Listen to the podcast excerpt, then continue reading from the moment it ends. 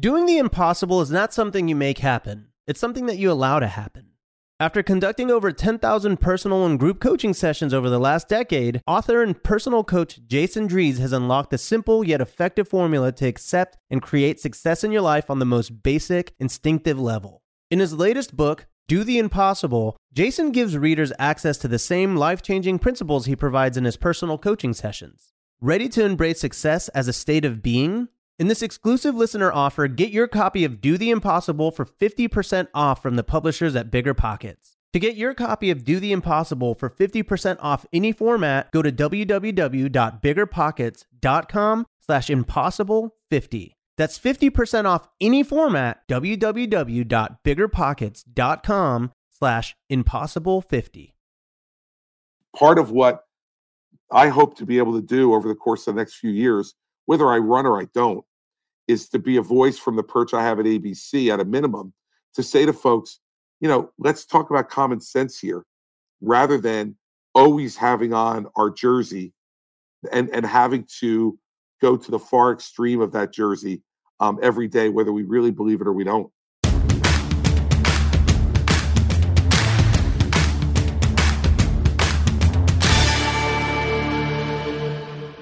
Welcome to On Brand with Donny Deutsch. I am Donny Deutsch, and this is the uh, podcast dedicated to a simple premise that everything is a brand. Uh, every person, every celebrity, every product, every company, every institution, every movement is a brand. A brand is a set of values, and we do two things here. First, we kind of go over and do a big interview with an iconic brand in themselves, and today it's former Governor Chris Christie. Uh, he's very outspoken. Uh, I'm really excited to talk to him. Chris and I used to really bump heads, but now we kind of uh, there's a mutual respect there, and I think you're going to have a really interesting conversation. Obviously, former governor of New Jersey and, and possible presidential can, presidential candidate for 2024. We're going to talk about that, and of course, we also do our brands of the week. Which brands are up? Which brands are down? Uh, what's driving the zeitgeist? And let's get right to our brands of the week. First brand of the week, brand down for the Trump O'Reilly History Tour. That's right. Trump and Bill, Bill O'Reilly kicked off their tour uh, this past weekend with many empty seats. Uh, they promised big crowds. The kickoff event, uh, highlighted by Trump and disgraced Fox News host O'Reilly, took place at the Florida FLA Live Arena, home of the Panthers NHL team. Tickets went for 138 bucks, and there are thousands of empty seats. They basically they the upper deck there was nobody in there, and I guess people are not that interested in paying 130 dollars to go listen to Donald Trump and Bill O'Reilly uh, do what they call their Trump O'Reilly history tour. So a brand down for their unsuccessful tour. Another brand down for Trump. Uh, you know Trump's hunt for disloyal Republicans. Um, basically, if most or all of Trump's candidates win, he will go into 2024 election cycle with far more people willing to do his bidding for the run the elections in key states. Basically, they're going through. Uh, the, you know, Trump was only a few morally righteous people away, or had they not been righteous away from possibly stealing the last election. Obviously, Brad Raffensperger in Georgia and in Pennsylvania, the the head of the elections, and now they're putting in various that they're going in a very scalpel way, and the Republicans are putting in various local officials in those places who will kind of necessarily uh, go along next time. You know, you just saw David Perdue, who's running against Brian Kemp in Georgia. Brian Kemp, of course, certified the election. He said he wouldn't have certified the election. And I just, I want to keep sounding the alarm bells. We are in such a precarious situation, guys. Our democracy is in play. It can, it can happen. Not only can it happen, I can argue there's a good chance it's going to happen if Trump wins again or any Republican. That they are setting this up to basically not have to live by elections. It's happening. And once again, they're changing they're, they're changing laws that all of a sudden it gets thrown to certain legislatures and and and certain people have decision making on a local level versus a federal level. Guys, alarm bells, big. So brand down for Trump that way. Same thing on some on Trump also. It's just, just fucking this stuff is just incredible. Called the Trump shock troops. Bannon and Gaetz call for shock troops take control of government if Trump returns to 24. Former White House advisor Steve Bannon and GOP uh, Steve Bannon and GOP Representative Matt Gaetz of Florida want some 4,000 shock troops to get ready to take control of the federal government if Donald Trump decides to run for president again and wins in 2024. Um, they talked about this on uh, Bannon's uh, podcast. Gaetz said that sometimes you got to raise your voice to raise a ruckus and raise an army of patriots who love this country and will fight for her. So put in 4,000 special troops to make sure all the elections are going right. And uh, I don't know, guys. I don't know. I don't know. I don't know. Okay, uh, brand down for Rudy Giuliani. Um, basically claimed he is he claimed baseless, basically that he has 900 death certificates on hand to prove that thousands of dead people voted in the election. Now, this, this is what Rudy Giuliani is saying right now. Not that we should really listen to anything Rudy Giuliani says right now. Is that there are 900 death certificates that he is holding in his possession that proves that dead people voted in the last election. Rudy Giuliani, you need to go to the institution that's going to help you and and make you well again. I mentioned this also. A uh, brand down for governor uh, candidate David Perdue in Georgia says he would have not um, uh, given certification to the state's election last time had he been governor at the time. And this is who's going to be running in the. And he's primarying the, the current governor, uh, Kemp, who did certify the election, was Republican, who did the right thing. Um, and of course, you know, Trump thought he was treasonous for doing that. But it's being put in place, guys. It really, really, really is. Brand up for New, New York Attorney General Letitia James. Um, she's decided not to run for governor, and a lot of people think is because she's really closing in on in the Trump civil investigations. Um, she just won a case where he's being able to be deposed. Uh, a number of important investigation cases underway. She tends to finish, and I think she thinks politically she can make more hay bringing down Donald Trump uh, in a case, in a civil case, um, than running for governor. So that's going to be an interesting thing to see. Chris Wallace, brand up for Chris Wallace. Uh, I love Chris Wallace, one of the few guys at Fox News who plays it down the middle. He's leaving, and he's set to join CNN soon to launch CNN Plus platform. CNN is going into the streaming news business, and they're, they're putting a lot of weight behind it. They they got Kasie Hunt, my old friend from MSNBC, over. There's rumors Brian Williams is going to go there. Uh, Chris Wallace. So Jeff Zucker lining up his his uh, his generals and Chris Wallace, who did who always ran a great uh, presidential debate, and basically at Fox was had his complete independence, was not kind of run by the Fox machine, and he's leaving, and we uh, we we wish him well. On the other hand, a brand down to once again Tucker Carlson could be it's either Tucker Carlson or Trump who gets the most brand downs on the show. Listen to this, what Genius said. Fox News anchor Tucker Carlson claimed that getting the coronavirus feminizes people.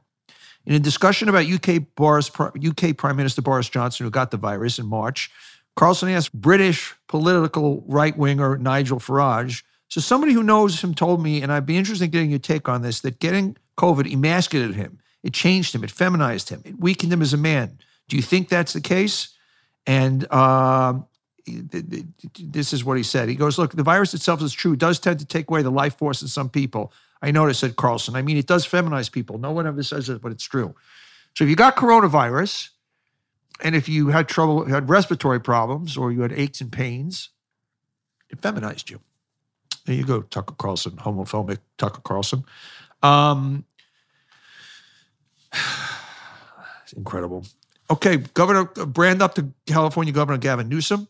Gavin, Governor Newsom says he will use legal tactics of Texas abortion ban to implement gun control. Um, he's basically the way they the the Texas the new six week abortion law where they basically circumvented the federal government. He said he's going to do the same thing to tackle gun control in his new state.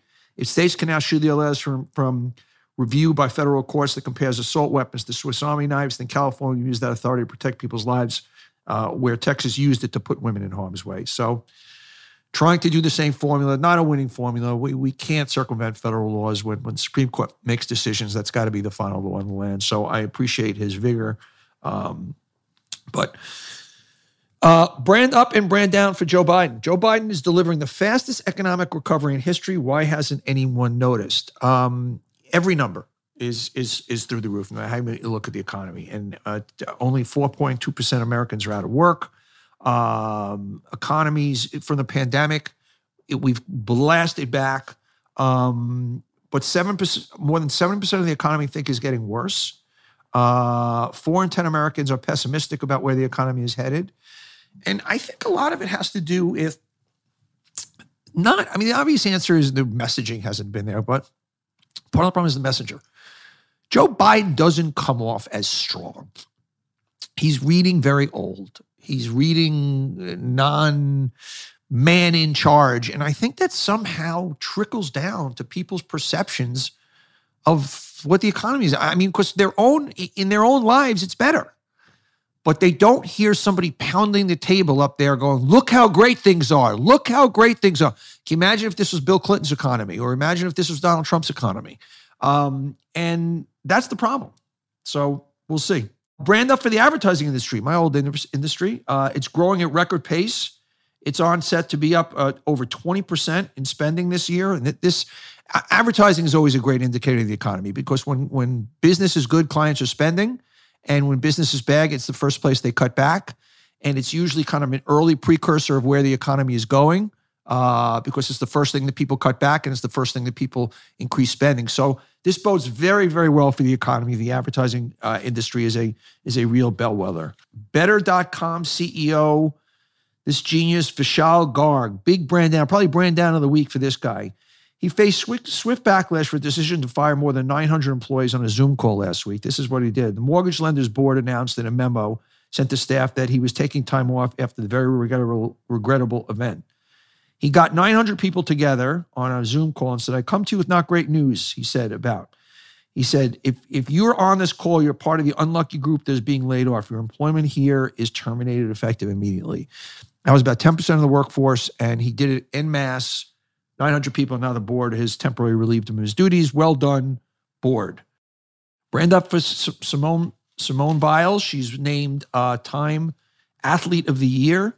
Um, she's got 25 total of 25 medals. Uh, she's probably the greatest gymnast of all time. But why she got a reward was her bravery, not on the parallel bars, but her bravery for saying that she was having uh, some mental issues and, and didn't feel comfortable enough going up in space. I mean, space when you go up and you put your life on the line, life in line when you go up in the air. She was reported having twisties, which is a dangerous moment when a gymnast cannot compartmentalize where their body is in the air and and while trying to compete. And she um, she took herself out. And as an as a, an Olympian, as an athlete, you're putting yourself up to total um, uh, certainly major scrutiny by doing that. Oh, you're not brave. You're not this, and and it also it all worked the opposite for people. So so saluted it as somebody who was kind of brave enough to do it and really shine a light on mental illness. And sometimes people have mental problems and they can't conduct their everyday work. And an athlete is no different. And, good to shine a light on that. Brand up for Wonder Woman. Wonder Woman has a superhero girlfriend, a new comic series. She'll explore a same sex relationship in a new installation of DC Comics limited series. The romance begins in the second issue of the series of Dark Knights of Steel, which reimagines the DC universe and its heroes as characters born in medieval times. In the comic, Lois Lane informs Princess Zala-El, the sister of Superman Batman in the universe, that her father has died. And one woman then tells Zala-El that she'll always be there for her, and the two share a passionate kiss. There you go, Wonder Woman. I'd like to. Uh, that's. I think that's fucking. I think that's great. Brand down for Travis Scott and Cacti Hard Seltzer. Uh, Anheuser-Busch InBev is pulling the plug on Travis Scott back hard seltzer brand Cacti less than a year after it went on sale. The decision came in the wake of negative publicity for the rapper and influencer after 10 people at Astroworld concert in November died as a result of crowd control issues. You know, this is an example. I bring this up not to put down Travis Scott because he's been such an incredible marketing partner, for instance, for McDonald's. The Travis Scott meals really affected their stock price. It had that much of an impact. But when you do these joint ventures, not just a celebrity spokesperson, but when you do a product that's based around a celebrity and the celebrity goes bad, or certainly an incident goes bad that is not right for your company, that you got to blow the whole business up. So it's an example of live by the celebrity, die by the celebrity. And um, that's Cacti is brand down from, from Anheuser-Busch. Brand up for Jimmy Buffett. Jimmy Buffett, one of the nicest guys in the world. A parrot head paradise. Jimmy Buffett's Margaritaville empire is getting into cruises the company behind hotels and resorts and restaurants themed around his fame. So it's amazing. This is probably the, the first time in the history of entertainment and music that an empire was built around a song. You know, there's a major, you know, hotel empire, and now they're doing a new cruise. It will begin in April with sailings on a 1600 on a 1600 passenger Grand Classica, and uh, it'll be Margaritaville Paradise. So if you feel like you got nothing to do and you want a little vacation, go on a Jimmy Buffett Margaritaville cruise. Brand uh, down for a lot of retailers, including DSW, which is a, a huge uh, shoe uh, discount retailer. Nike is, stopped, is, is, has announced it's, going to stop selling Designer Shoe Warehouse.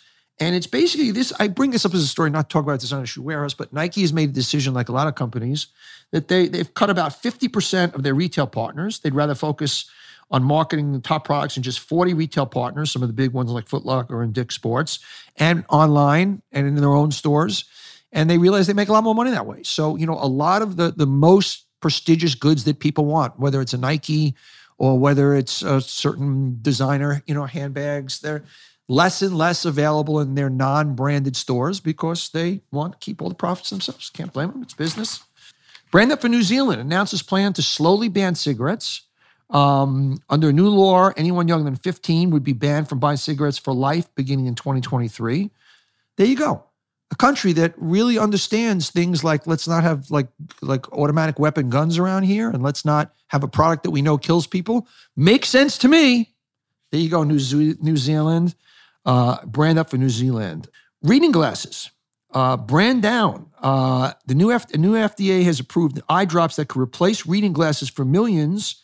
Um, it's a condition affecting mostly people 40 and older, but it's it's something called Vuity, which was approved by the FDA in October. It would potentially replace reading glasses for up to 128 million Americans. If you're watching on YouTube, I'm taking them right off. This is for people who have trouble seeing close up, like me. And finally, a brand up for Very Peri Periwinkle Blue. Pantone 2022 color of the year is basically a new color. They invented a color. It's basically uh, very peri, what it describes as a futuristic periwinkle blue with violet red undertones. It's the first time the Pantone has created a new color. So there's your new color of the year. And those are our brands of the week.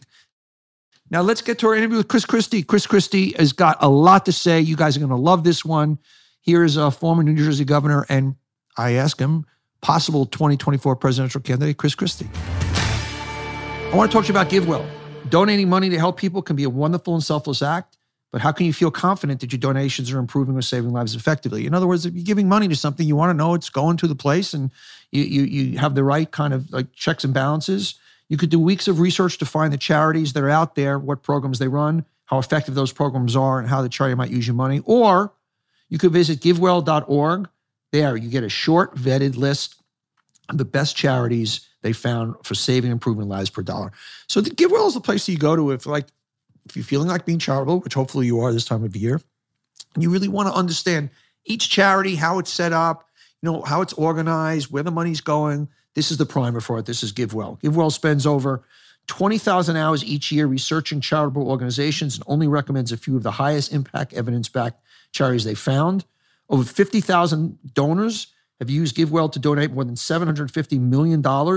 Rigorous evidence suggests these donations save tens of thousands of lives and improves the lives of millions more. And here's the best part GiveWell is free. That's right. GiveWell wants to empower as many donors as possible to make informed decisions about their donations. They publish all of their research and recommendations on their site for free. No sign up required. They allocate your tax deductible donation to the charity you choose without taking a cut. Uh, if you've never donated to, donate to GiveWell, recommended charities before, you can have your donation matched up to $250 before the end of the year or as long as matching funds last. To claim your match, go to givewell.org and pick podcast and enter On Brand with Donny Deutsch at checkout. Make sure they know that you heard about GiveWell from On Brand with Donny Deutsch to get your donation matched. Go to GiveWell. I want to talk to you about LinkedIn marketing. Let's pretend for a moment you're about to launch a campaign, tested well, your entire team is happy, everything's going according to plan, except for that one thought the back of your head. How do I ensure the people I want to target will be in the mindset to receive my message? The answer is LinkedIn, because when you market on LinkedIn, your message reaches people who are ready to engage with your business. And that means your advertising campaign will work as hard as it can, as soon as it can. Over 62 million decision makers are on LinkedIn and they're thinking about their business. It's one of the many reasons more than 78% of business to business marketers rate LinkedIn as the most effective social media platform at helping their organization achieve specific objectives. It can help you reach your short and long term business goals. They offer tools for brand building and lead generation.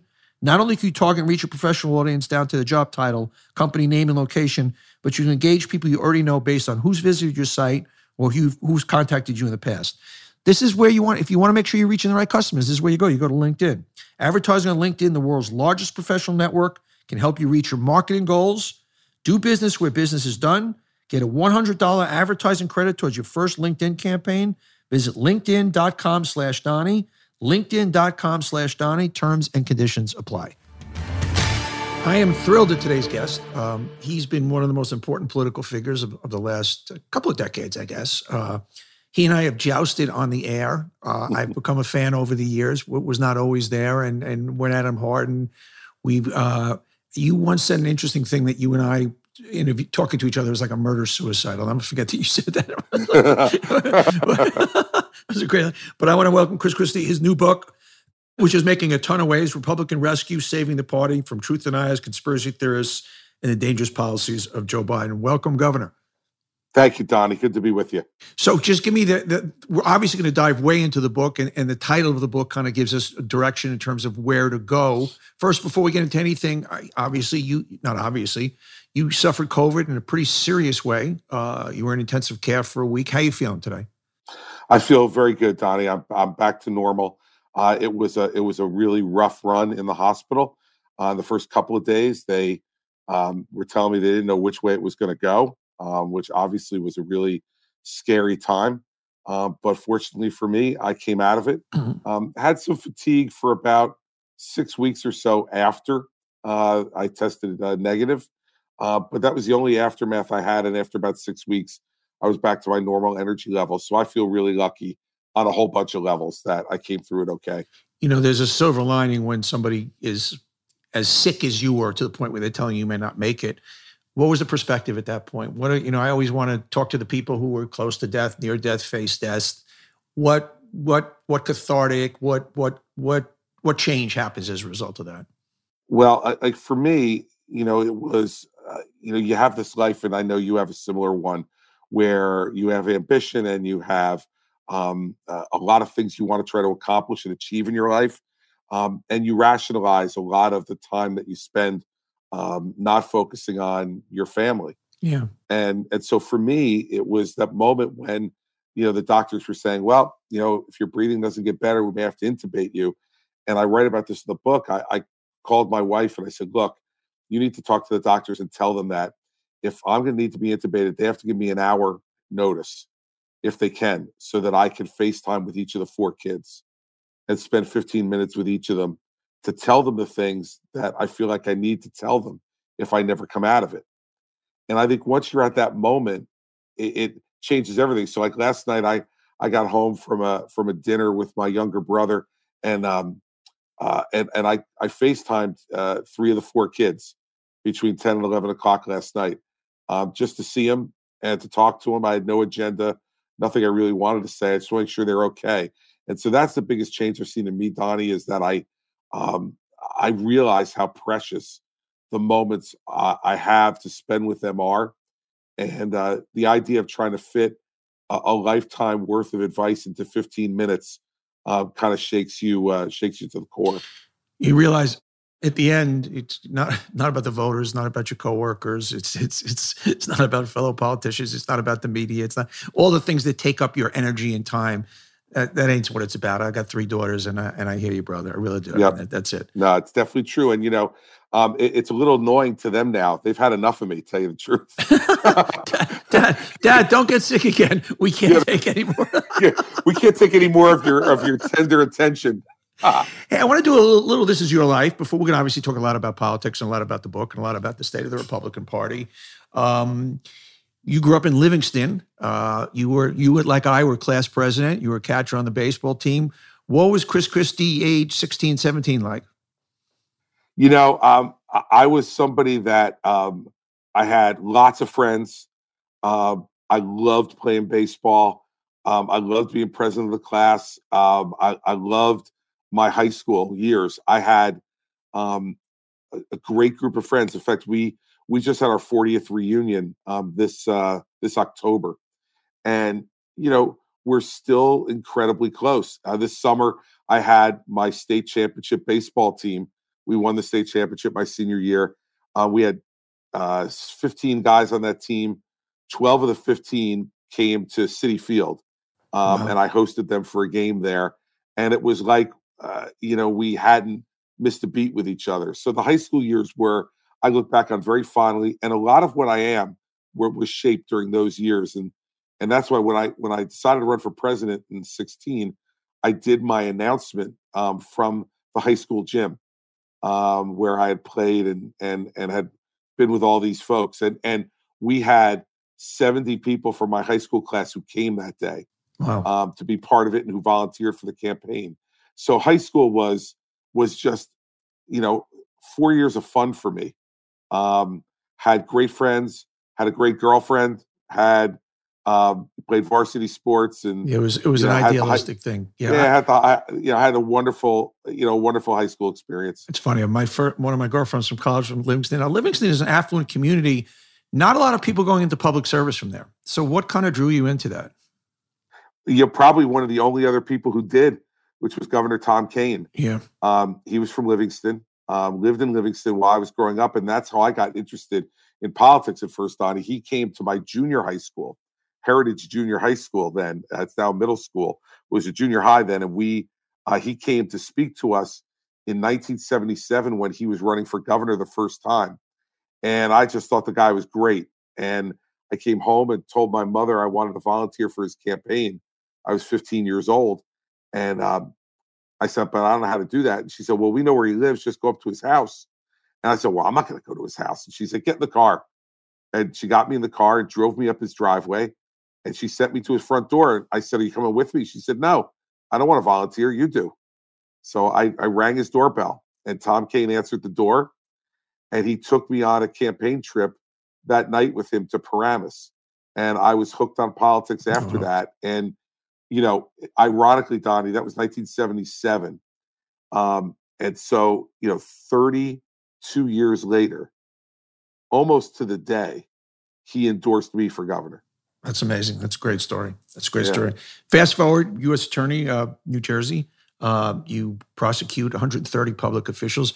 Obviously, and we watch billions, and we see and kind of that position. Obviously, that's Southern District, but same job. Uh, what always strikes me is the blank piece of paper with that position, the power of that, the more than any other elected or appointed official, uh, that you basically have the ability, and, it, and this is both a, a challenge, but almost something that's overwhelming to say, where are the bad guys? Where I, I- mean, is you can go, I can go after uh, public officials, I can go after the mafia, I can go after gangs, I can go after the art market for price fixing. I, I mean, anywhere. How do you set an agenda as a as a U.S. attorney? Well, for me, it was kind of looking at what was going on inside the state and say to yourself, all right, two things. One, where's the need? And two, where's the talent inside your organization? And because different prosecutors prosecute different cases better. Um, some are intense paper cases where the analysis of that stuff is really important. Others are, are kind of gunslinger types who want to do the gun cases and the drug cases and and and know how to tussle in that in that arena. So you have to match talent to need. And there there were a number of times where I had to go out and hire some new talent because to fill a need that I had. Other times it was about redirecting the investigative agencies, FBI, DEA, ATF, um, all those groups into the areas that I wanted them to go into. But I will tell you, Donny, people ask me frequently because of the jobs that I've had, what was the best job I had? And being U.S. attorney by far and away was the best job I've had. I want to talk to you about ID Tech. When learning is fun, new concepts stick. That's why over 1 million parents have chosen ID Tech, the only STEM educated with 22 years of camp traditions. With ID Tech, your kids will be learning gaps, explore topics not covered in school, advance quickly, and have fun doing it. Right now, they're offering a great deal. You could save 150 bucks on weekly small group semesters to get started with one-on-one tutoring sessions for just $49. Now, this is the stuff that sometimes they don't get enough in school. If live instructors make learning and fun, engaging courses in coding, design, game development, math, and even robotics. This is where kids and teens learn from the best. So, this is the stuff that I, I'm not putting regular school down, but this is the kind of stuff I want to say it again robotics, coding, design, game development, math. This is the stuff that we're not teaching enough in school and is going to really help them in life. The curriculum is developed in partnership with top universities like MIT and motivators and innovators like Daymond John and Dude Perfect and tech giants like Roblox and Minecraft. With one on one tutoring and weekly small group semesters, there's something for everyone. every kid, every interest, every skill level. The scheduling is fast and flexible. So go to here you go right now. Go to idtech.com. That's idtech.com slash Donny right now and use code Donny to save 150 bucks on weekly small group seminars. For a limited time, you can also get started with a one-on-one tutoring session for just $49. That's code Donny at idtech.com slash Donny to save $150. And your child can start learning online from a live, live instructor right now. idtech.com slash Donny. Two-term governor, obviously tremendous success. And obviously you, you had to deal with the Bridgegate thing at the end. So there's kind of a dual legacy there. How yep. do you now kind of go, okay, I'm going to grade myself as governor of the eight years? Look, I, you know, as I as I look back in the eight years, there's always things that you would do differently. Um, but um, I, this is the way I grade myself. Uh, I was a governor of consequence. I did things that were consequential, and and that's all I ever really wanted to be, because um, you're not going to be perfect. And in fact, given some of my positions on issues, um, I wasn't always in step with the voters' um, opinions on things. Um, and that's what made the, the, eight years even more interesting because it was my job to try to persuade them um, to my point of view. And sometimes I did, and sometimes I didn't. And I think in the end, um, on the Bridgegate matter, I think the way I handled it in the end is what's allowed me to continue to have a career. Um, you know, I, that was, as you'll remember, one of the most intensely investigated incidents I've seen in my political career with the combination of both the federal government and um, the state legislature yes. and the media. Um, and I had always said to folks, I didn't do anything wrong. I remember um, watching the show that you were on all the time back then, um, Morning Joe, a couple of days after, and seeing my old friend Joe Scarborough saying I needed to resign. And I remember calling Joe afterwards and I said, What about the possibility that I didn't do anything wrong and I didn't know anything about it? Yeah. And, and, and you know, you had to have patience to wait that out. And you think about it, Donny, seven years after it first came out, the United States Supreme Court dismissed the criminal cases nine nothing. I mean, it's a pretty bad exercise. You talked about the U.S. attorney job. It's a it's an awful exercise of your authority as U.S. attorney when you bring criminal cases that get dismissed by the Supreme Court nine nothing. When you bring Ruth Bader Ginsburg and Clarence Thomas together, I mean, that's bad yeah. prosecuting. Yeah. And so, you know, you had to have the patience to wait that through. There's no doubt that it affected my career in a significant way, even though I never I didn't do anything wrong. But you know, when you're governor, you have to be accountable for everything that the people underneath you do. Um, you know, so if you, if I go back and give myself a grade, Donny, I'd say I wish I hadn't hired those three people. um, you know, and and um, and if and if I hadn't, I probably would be in a much different place today. But you know, you have sixty thousand people working for you. You're going to make some mistakes, yeah. and this one came back to bite me let's get into politics and let's get into first of all your run for president. You know, this show is we call it on brand, and the whole premise is that everybody and everything is a brand, every person, every institution. And I would argue that your brand, this what I'll call this pugnacious, and I, I mean that in a positive sense of the word, punch, punch with a smile on your face, go for the jugular, you know, no bullshit, in your face, take no prisoners was kind of a reinvention for the Republican Party because when you think about the public figure and a precursor to Trump in the sense that you know you had Mitt Romney, you had you know W, you had uh, George H.W. Bush. The Republican Party didn't have the teeth at that point and you that's what made you such a compelling national figure. Yeah, look, I'd agree with you and I think, you know, one of the most frustrating things about the 2016 campaign was that I think I read the the mood correctly of the country and the party, and that my personality fit that mood. Um, but somebody who had 100% name ID and was even you know more pugnacious than me wound up getting into the race and occupied that lane. Yeah, and we kind of knew from the beginning that if he stayed in and and was going to be a viable candidate, that there was very little room for us to move. That he was going to occupy that lane and that brand. And and I think that what people I know you appreciate this because of all the work you've done on this kind of issue over the years. But you know, he's only the second presidential candidate in the in what I call the modern era, the post World War II era, who came into his race for president with hundred percent name ID. Yeah. The other guy was Eisenhower. Um, but other than Dwight Eisenhower, and it's amazing that I'm using Dwight Eisenhower's name And- and- and it's with Donald Trump. But, but in, in that one way, they have similarities, which is yeah. 100% of the people in the country knew him. And that, as you know, is a very difficult thing to overcome. Yeah. I, I, I- I tell this anecdote all the time that when I started a campaign with Trump in April or so, March, April of 16, and we'd work rope lines together. The number one thing people would say to him when he'd come up to the rope line is, You're fired Yeah. that's what they knew him on and and that's what they related to him on and that was that made the the, the branding for me in 2015 and 2016 you know much more difficult because i am who i am but you know uh, when you have somebody who's much better known and even even more bombastic Yeah. um in that respect it, it's hard to it's hard to, to to make space for yourself Yeah, he had the same brand attributes, but had a much higher awareness. Does that? I'm curious going forward because we start we hear now all of a sudden, you know, Matthew McConaughey's going to run for governor, and then Dwayne Johnson, and it is. I'm curious having this celebrity as a president, and obviously Reagan was also, but a very different kind of thing. And Reagan was Yeah. a governor. He was he was mostly known to, to the world as a politician. I'm I'm wondering if Trump paved the way or soured it for that kind of what I'll call just celebrity name recognition going in. I'm, I'm curious your thoughts on that. I think both, right? So I think that he made lots of other people like McConaughey, like like The Rock, like uh, other folks like that think maybe I can do it. Yeah.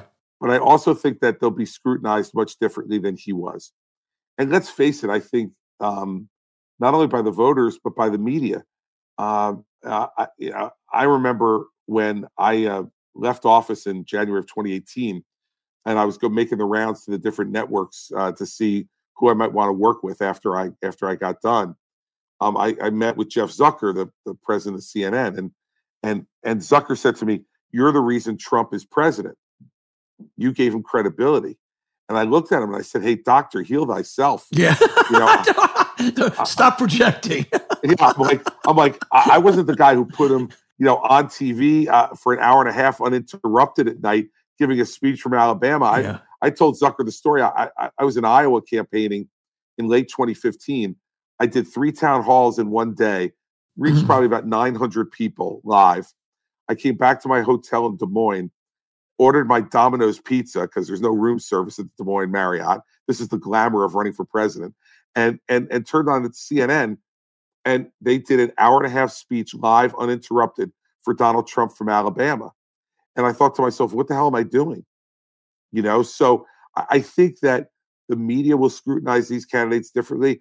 I don't think that that much of the media ever took Trump seriously. I didn't. I think they thought this It is was a sideshow. Sure, good sure. ratings. Yeah, yeah, yeah, yeah. yeah. But what's And- but he's never going to win. what's you know? interesting in hindsight, it was a fait accompli because what happened, not only you get the exposure, so Trump starts at 1%. And Trump's whole thing is, look how I'm winning. And obviously, if you get that exposure, then the next day you're 3%. And he goes, look Yeah. at me, I'm climbing in the polls. And then you that, that was it. There was just a self-fulfilling prophecy. And, and in hindsight, you go, he was unbeatable because of Yeah. where he stood in the media landscape. He, he really and, and that's why like when you talk about my campaign in 16 i people have asked me this like what would you do differently i said not much like look i got endorsed by the manchester union leader i got Yeah. endorsed endorsed by the boston herald i ran the kind of campaign i wanted to run um, but i just couldn't be heard yeah. and if you can't be heard that's the end of that and so you know sometimes you just have to to to bow to timing and all the rest of that in politics it's the way it happens and and um and so i don't have any regrets about 16 and i and i wouldn't do anything much differently I, I- you know, I, I always like to think I'm the smartest guy in the room, particularly when I'm the only one in the room. And I don't know what you would, I would, I don't know what you have done differently. Given it, it was just one of those things that wrong time, wrong place, wrong guy to show up. And because, because if I really contrast you with the rest of the field, I think you would have had it. I really, really Yeah. do. I, I, Well, look would- I, I, yeah i've was often at- said that I was at a uh, Ron Perelman had a uh, has his July Fourth woohoo every year, and every you know it is the the who's who or whatnot. And you were there that year. You, you were actually on stage dancing. I remember. I'm still trying to get that image out of my head. And you- but you were. It was you were being anointed at that point. It was really you know that was kind of the cognoscenti and the, the media insiders and whatnot. And it was like I remember going, "Wow, this is this is Christie's time. I mean, it's going to happen." well you know it's it's funny because um, I had been at rehearsal because we were staying with John and Dorothea Bon Jovi that weekend. Good, and good friends of mine. yeah, we had been at re- rehearsal with John. I had been there earlier, and I I met Jamie Foxx, and and um, Jamie Foxx turns out to be a Dallas Cowboys fan, as I am. We start talking about football and you know, all this kind of stuff, and and he said to me, he looked at me and he goes, "We're going to have fun tonight." I said, "Oh, great, good, yeah." So when he gets up on stage and starts doing his thing, and he says, "There's only one person in the audience I want to come up here and dance with me," I turned to my wife and I said, "He's going to pick me," and she's like, "Get a hold of yourself." Right. She goes, Look at the people who are here. He's picking you to go on stage. Forget it. And I said, You watch. I'm telling you, that's what's going to happen. And when he said, Chris Christie, get up here, I got up and I was sitting next to Jack Nicholson. right. And Nicholson looked at me, who's from New Jersey. And Nicholson looked at me and he said, Buddy, don't embarrass New Jersey up there. you know what's amazing about, what's amazing about Nicholson is every time you hear something he says to somebody, it's just this like pitch perfect, just Oh. like you know, crazy, crazy thing. what So a great guy. yeah, let's let's get into the state of the Republican Party and the essence of the book. Um, in a just most macro way, you know, we all know where the Republican Party is being held right now, and you can call it by truth deniers, conspiracy theorists, uh, white supremacists, the extreme right. How would how'd they get there? What happened? Well, look, I, I think that there was a lot of frustration in the country um, in certain sectors, especially during the Obama years. But even at the end of the Bush 43 years, um, with the frustration with Iraq, and then I think most importantly, um, the fiscal meltdown. And I think a lot of middle class Americans felt like they were being left behind. And a lot of them voted for Barack Obama as a result and didn't feel like Barack Obama related to them, listened to them, heard them. Or is it, And or is it Barack Obama was black? Um, no, I think well, I'm sure with some of them, Big- with a big part small it. minority it Right. was, but I think for most of them, Donny, I think a lot of those people voted for Barack Obama because they were fed up with the with how they perceived the Republican Party to be in bed with big business Yeah. and not with them. And then they felt like Obama didn't relate to them and deliver on some of the stuff that they wanted. So they were angry and frustrated. And I think that so part of this is anger and frustration leads to people going to a further and further extreme to try to fix their problem. And I think Donald Trump, and I always found this incredibly ironic, that the the the billionaire um rich kid Give me every man. Yeah. know, yeah. could could wind up relating to the everyman. But to give him credit, you know, he knew how to speak to that constituency. And when you win, as you know, everything you've done is genius when you win. When Yeah. you lose, everything you did was idiocy. Yes. Um, and and the truth is almost never anywhere near those two extremes. But Trump got a lot of credit from having won, I, and and I think that the party then said, well, he's the president. Uh, and the way our system works is, at least in the beginning, uh, everyone needs to be singing out of the same hymnal, and I think that's the way it happened. Uh, but uh, I think there's a number of things that led to Trump um, that Trump wound up being able to exploit um, for his own political purposes uh, that were created by the Bush, the end of the Bush 43 era. I'd say like the post 9 11 Bush 43 era, and then by Obama. But why it, it, I, I- get that and I agree with everything you're saying, but why today 30% of Republicans, so what's one in three? It's- so it's not one in a hundred, it's you know, believe in some of the essences of QAnon, you know, that there's there's blood drinking, uh, pedophiles. I I mean, the most outrageous is it just explain that human you're a you're a people person. You're you have a you always have a you have a great gut. So beyond just politics, explain that to me because it it, it, it defies any logic, any cognitive, uh, you know, reasoning. What what is that? What's behind that? I think in the absence of people hearing anything to the contrary, um, they're going to believe the people who are filling the open space. So some of this QAnon stuff, I don't think people really understand it, but they see it as part of a resistance to something else.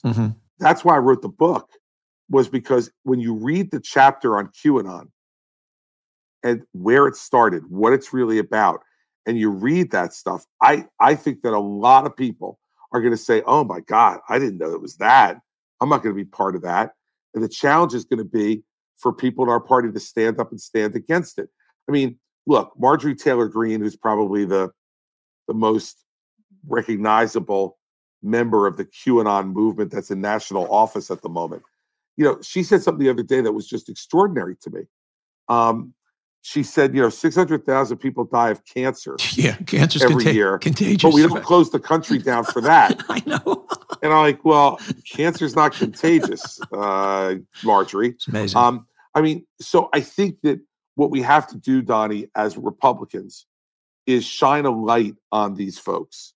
It's exactly, and I write this in the book about what what Reagan um, did. Reagan and, And the John Bill Birch Buckley. and the John Birch On the Society. John Birchers yeah, yeah. Tell, let's take us take us through do- that. Yeah. Yeah, we need to do that. It's it's we're at that point again in our party, and so we need to do that. And and that's not going to happen like this. It's not going to happen overnight.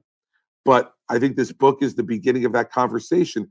And the reason I thought it was so important was if an if someone who was perceived as a never Trumper wrote this book, I think a lot of people wouldn't pay attention. But somebody who had been supportive of the president, helped prepare for the debates, and, and voted for him says, "Wait a second, you know this is out of hand." I, I think that that will have at least a better chance in that thirty percent of people being at least willing to listen. That's my that's my thesis on it, Donny.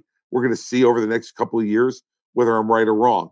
Um, but uh, this is not something you can poll. I don't think this is something where you have to incrementally attempt to change the party's point of view. Yeah, I, I as a as a strategist, Brandy, I couldn't agree with you more. That that that's the lane that's wide open, and that's the that's the only general election winning lane. You know, the challenge obviously is in, primary. We've got the fringe twenty percent, but it doesn't take a rocket scientist to figure out that there's maybe anywhere between six and eight percent of this country in play in every election, and they're the ones that kind of hover. They're the suburban moms. They're the the independents. They're not that you're not getting them with crazy on either side.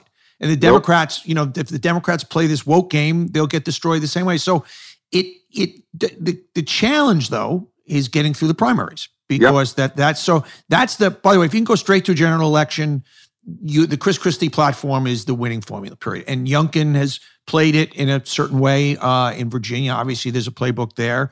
Is whereas you don't necessarily kind of piss on Trump and you kind of like just keep him in a little box. And yeah, we we get why you like Trump, but but but but but but but but but. And Yep. the challenge is in a primary though. It is. And look, I, I don't know that any of us can really predict. Here we are sitting at, at the end of 2021. If I told you at the end of 2013, after I'd been reelected with 61% of the vote in New Jersey, that Donald Trump was going to be the next Republican nominee for president, you would have laughed at me. It, it would have been an absolute joke. So things move in this game Mhm. pretty rapidly. But when you're in the middle of it, it feels like it's moving glacially. Like we want these changes immediately. And and I don't um I don't think that's the way it works. I think people incrementally move. And in our party, they're going to incrementally move. I think you see that already. I saw a poll, Donny, two weeks ago in the Des Moines Register um, of Iowa Republicans. And they asked them the question Who is your primary loyalty to, the Republican Party or Donald Trump? 62% said the Republican Party, 26% said Donald Trump. That's in one of the most conservative Republican states in the country. That's counterintuitive to what you what the press puts out there. Basically, it's Trump's right. party. It's it's a it's a it's a personality cult. Blah blah blah blah blah. And and I think, look, if you look at some of the candidates he's endorsed, they haven't done very well lately. No, no. And and I think that's another indication. But but we're in an instant gratification society, as you know. So everybody wants uh, everything to happen immediately. It's not going to. But I think for those of us who've been in politics and looked at public opinion for a long time, I see things moving. And and I want to be a part of making it move because I don't think that our party can be a relevant national party um, if we don't move, if we don't start talking to the kitchen table issues that people care about and get off of talking about the 2020 election. Um, know, to me, uh, if we if we don't do that, we will we, we may win in the midterms just as a rejection Sure. of And what the Democrats are doing, yes, without question. but we won't win the presidency. No. And the way I also the other nugget I would throw in if if you or anybody else is going up against Trump, instead of saying Trump sucks, Trump's this, Trump, he lost. It's a losing product. Like I, I like Donald, okay, and but he lost to buy. He lost to not a very compelling candidate. And No. we can't. And so the formula doesn't work. Let's take what works from him, and let's celebrate part of his legacy. And that's the way you do the dance there. But you because he lost, he lost, he lost, he lost, he lost, he lost. And you know, Donny, that nothing will bother him more than That's that. it. That's it. That's his essence. and it. that's why Yeah. he's continued to say that he didn't lose, even though he did, because he can't quite live with the idea that he's lost. And and and I, you know, and and I I've known him for 20 years, and and so I understand that part of his personality. I never thought he would take it to this extreme. Mhm. I really didn't, but he has. That's the game he's decided to play for whatever reason. But I think it makes him incredibly vulnerable Yes. in a general election in 2024 if he decided to run.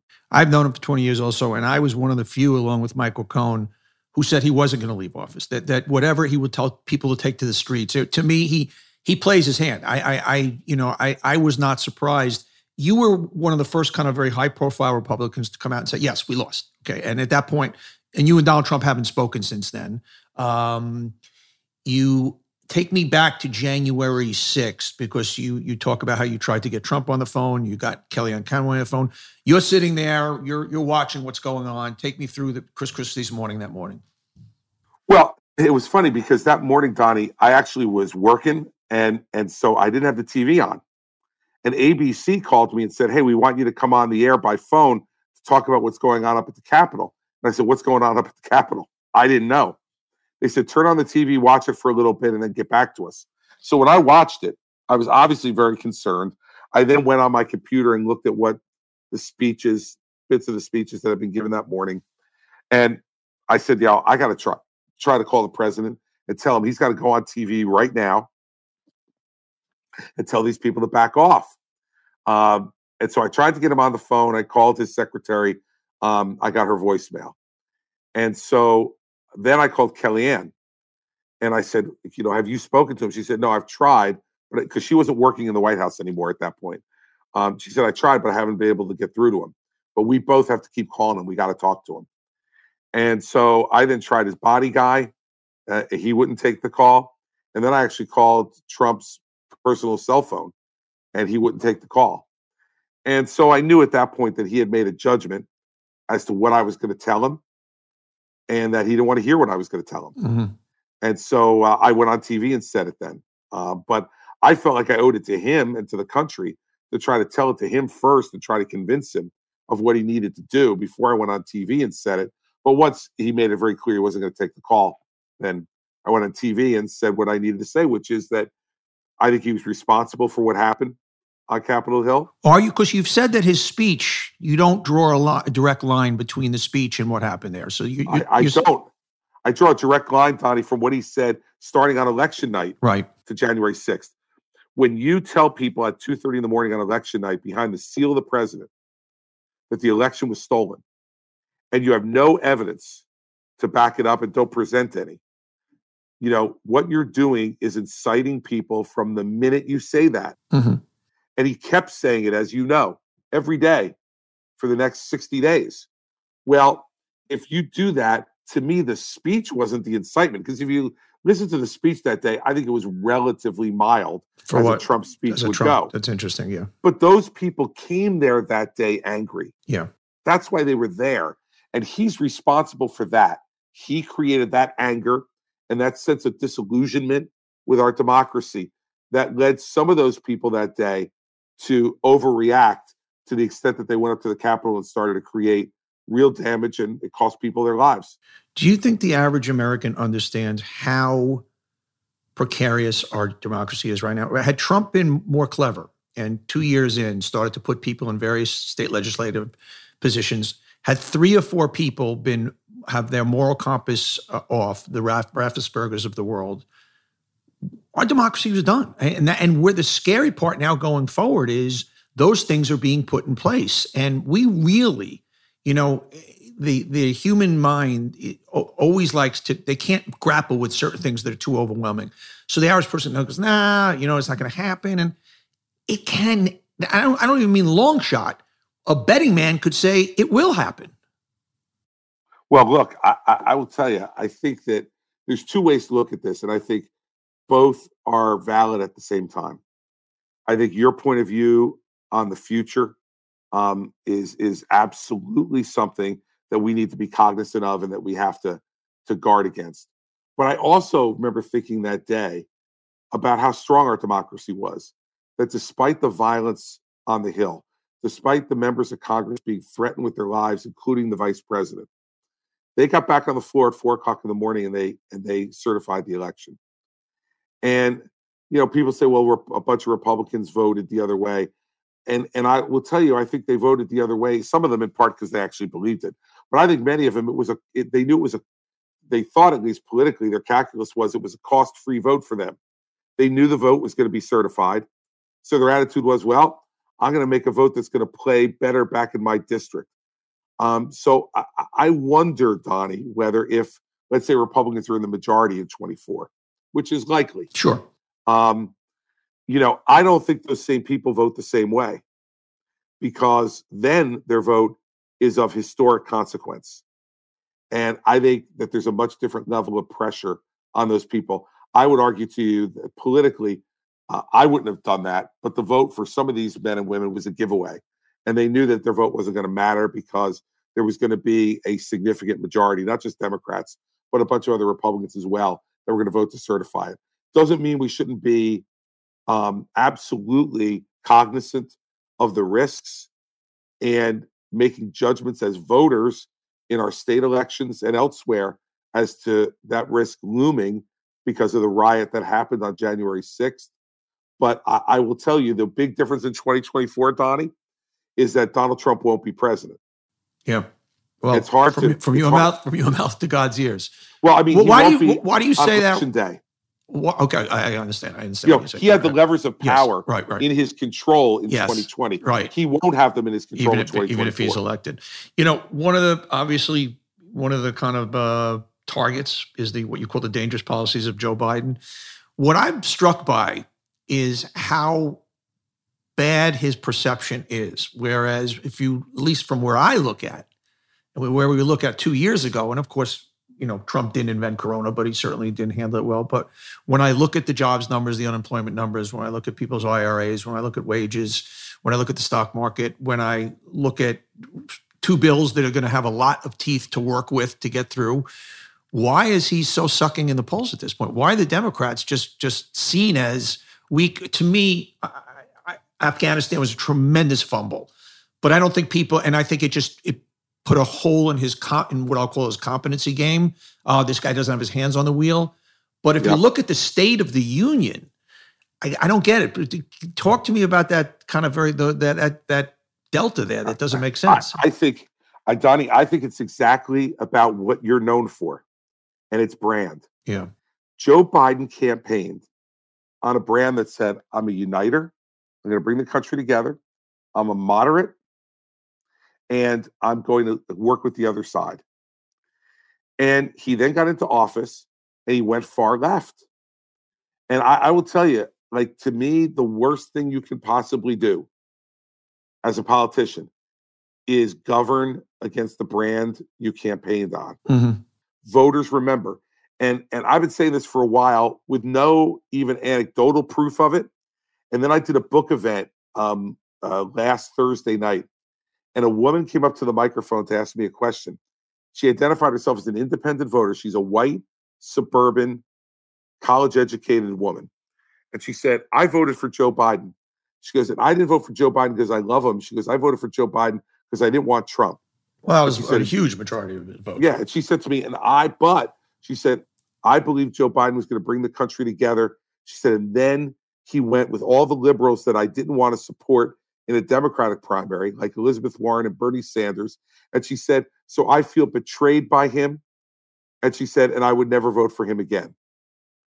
And I think that's what you're talking about here, Donny. I think that independence in mass, that six to eight percent of the electorate has abandoned Joe Biden. They haven't gone anywhere else. They're not with someone else. They're now back by themselves. And I think Republicans don't like his policies, and even some Republicans who voted for him probably wouldn't approve of what he's doing, although they'll take him over Trump. And a lot of Democrats don't like what he's doing. um, because you got the Joe Manchin type Democrats, smaller in number, but who say this is not what we voted for. And then, ironically, you have a bunch of the liberal Democrats who are saying he's not being liberal enough. Right. This is But- a guy who just But you're talking about unite. People want unite to the country, that's uniting the Democratic Party. You're is the ability to unite the country just a a archaic thought at this point? Uh, because basically, this thing we get our news how we want, when we want, bespoke, and the days of us being united, I, I- think, are done. That's just not part of our, the United States. brand. I mean, the irony of the ti- the name of the country is is a misnomer at this point. I think that that what we're going to have to have to bring the country back together is a crisis, a Yeah. real crisis, um, and probably an existential crisis from outside. Yeah. And and I, we saw that in 9/11, and the country was very together in 9/11 until Iraq came. And even if you remember, Donny, the beginning of Iraq, the country was completely behind President Bush. The beginning of Iraq, and I always have thought that if they actually found WMD, that you wouldn't have had the divisions you had over Iraq because people saw that as a worthy cause. Sure, of course. But when the worthy cause didn't show up, the country then went back to its corners and really has not been together again since, except for maybe one night, um, April 2012, when you know the Navy SEALs killed- Osama- killed Osama. Osama bin Laden. And I think that was the one night in that period that the country was back together again. So I do think that it will not happen based upon internal domestic issues, but will only happen based upon an existential external crisis, which then a president could take advantage of. Where I think Biden made his mistake was he he decided and someone convinced him he was going to be FDR. Yeah. And he ain't FDR, Donny. And, um, and on that- his best day, he ain't FDR. yeah, yeah, And, I- and that's a problem. You can't be something you're not. yeah, And when you try to be, and you know this as well as anybody, when you try to be something that you natively cannot be, the American people sniff you out. Well, that was, by the way, the one thing Trump had more than anything was authenticity. I, I mean, Yep. and that's what people want. That's the, and you know, every piece of research I look at with young people with buying brands today, authenticity, authenticity, authenticity. So you you, you it. couldn't be more right. And I think that's where Biden hurt himself. Yeah. I want to shift to um, my, you an interview you did with my friend Nicolle Wallace a couple weeks ago. I know you and Nicolle are friends, and it was very feisty. And kind of the, one of the kind of sticking points was that in the book, you blame uh, the rise of of these conspiracy theorists and truth deniers for a lot of the media, and you don't touch Fox. And certainly something that uh, I could agree with Nicolle on. And how do you not put Fox in that box? Fox in the box, right? Right. Well, look, first of all, it's not true that I don't talk about Fox in there. That's the first thing. Um, you know, and, and what I say in there is that um, every bit of media is responsible.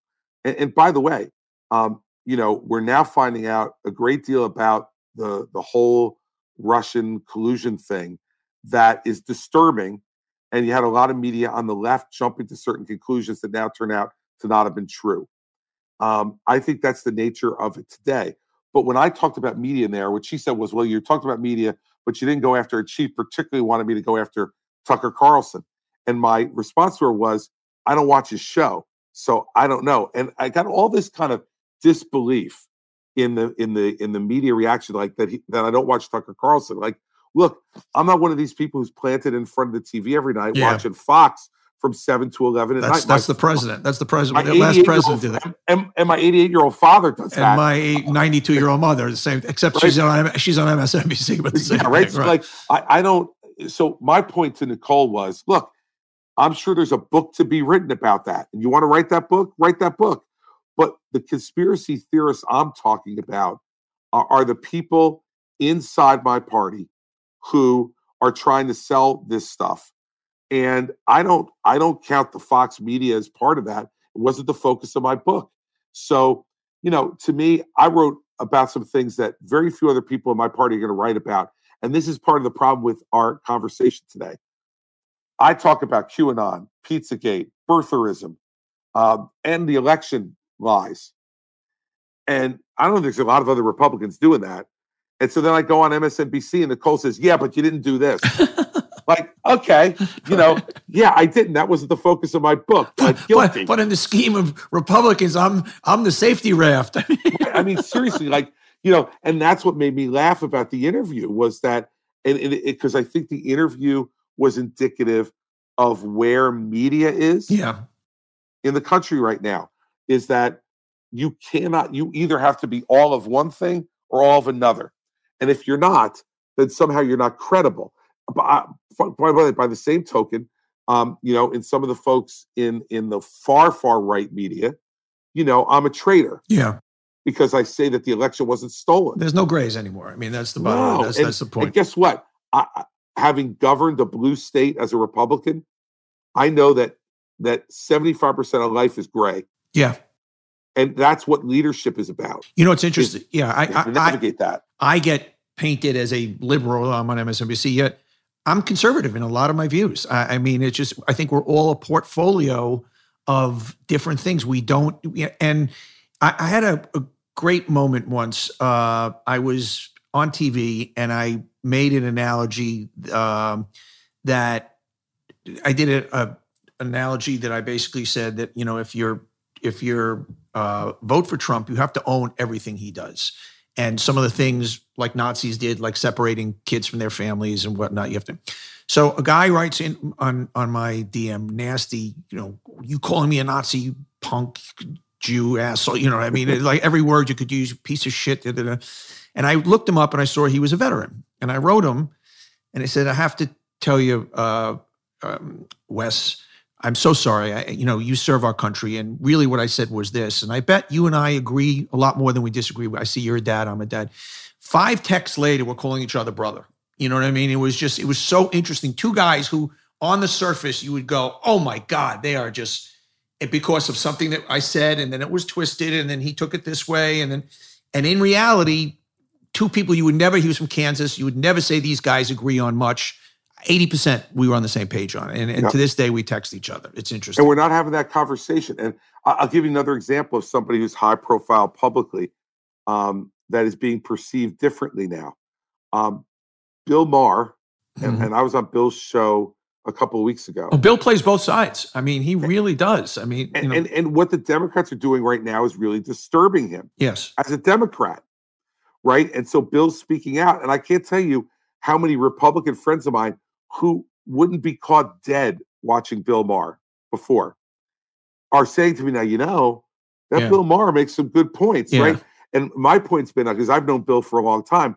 Bill's always thought those things. yeah, And and and so what we need to do in this country is listen to each other a little bit more and give each other a break. I mean, my wife and I have said we'd love to be able to go back to a time where we could go to a cocktail party and actually discuss politics where people don't start throwing things at each other. yeah. And and unfortunately we're not there yet. Part of what I hope to be able to do over the course of the next few years, whether I run or I don't, is to be a voice from the perch I have at ABC at a minimum to say to folks, you know, let's talk about common sense here rather than always having on our jersey and, and having to go to the far extreme of that jersey um, every day, whether we really believe it or we don't. All right, final thing. We should probably make a little news today. You want to announce your run for? Pre- I know you said you're not going to do it till after the midterms, but let's make some news today. What do you think? You want to announce your run for presidency? I, I- would love to do that on your show, Donny, but no, um, because because my wife is two rooms down, and if I haven't announced to her yet, and I announced to Donny Deutsch, um, big trouble in the Christie household. But w- listen, I- I'll make it really clear to you. My view on it is this: if I get to the end of 22, and I believe that I'm the right person to lead the country, I see a pathway to winning, and my family supports it, then I'm going to run. Um, and if I don't get all those three, then I won't. And you know, a lot of people say that, and they, people think they have no credibility. Well, look, everybody in the world was begging me to run in 2011, and I said no because I didn't think I was ready to be president. After Bridgegate in 2013, and I, you know, a lot of people said, "Well, we thought he was going to be it, but now he's not going to be it." And I bowled through it, Donny, and ran a credible race where I was a significant candidate in the primary. So I'm going to make my decisions based upon what I think is the right thing to do. I think I've proven that twice now, in in essence, and contrary to public opinion. I'll make those decisions, and believe me, if I'm in, I'll get noticed. You will. And And that I don't know what'll happen. and and the book Republican Rescue: Saving the Party from Truth Deniers, Conspiracy Theorists, and the Dangerous Policy of Joe, Joe Biden is a pretty good platform builder. Um, so I suggest everybody read it, and I suggest the Republicans read it because it is the playbook. It is. And Chris Christie, I really appreciate your time, Governor. Thank you so much, and how busy you are. Hey, Donny, thank you for having me. I appreciate the opportunity to talk to you, and uh, and uh, look forward to seeing you again soon. And this wasn't a murder suicide, was it? No, we've really we we've so evolved, Donny. Stay well, my friend. All right. You too, buddy. Thanks. Take care. Hope you guys enjoyed our uh, show today on our Brands of the Week and Chris Christie. Uh, I did. Uh, remember to rate, review, and subscribe anywhere you get podcasts. So rate, review, or subscribe. Please do it. It really helps us. And also watch our videos on YouTube. Uh, and also subscribe there and leave us your comments there. We'd love to hear from you. Thank you, everybody. Have a safe week. We'll see you next time on Offering.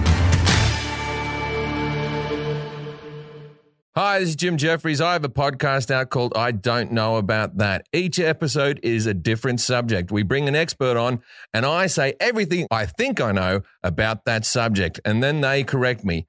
Join in, listen to the podcast. You'll have a laugh, and you might learn something. Follow, rate, and review. I Don't Know About That with Jim Jefferies. Now on Spotify, Apple Podcasts, or wherever you like to listen. You can also catch video releases each week on YouTube.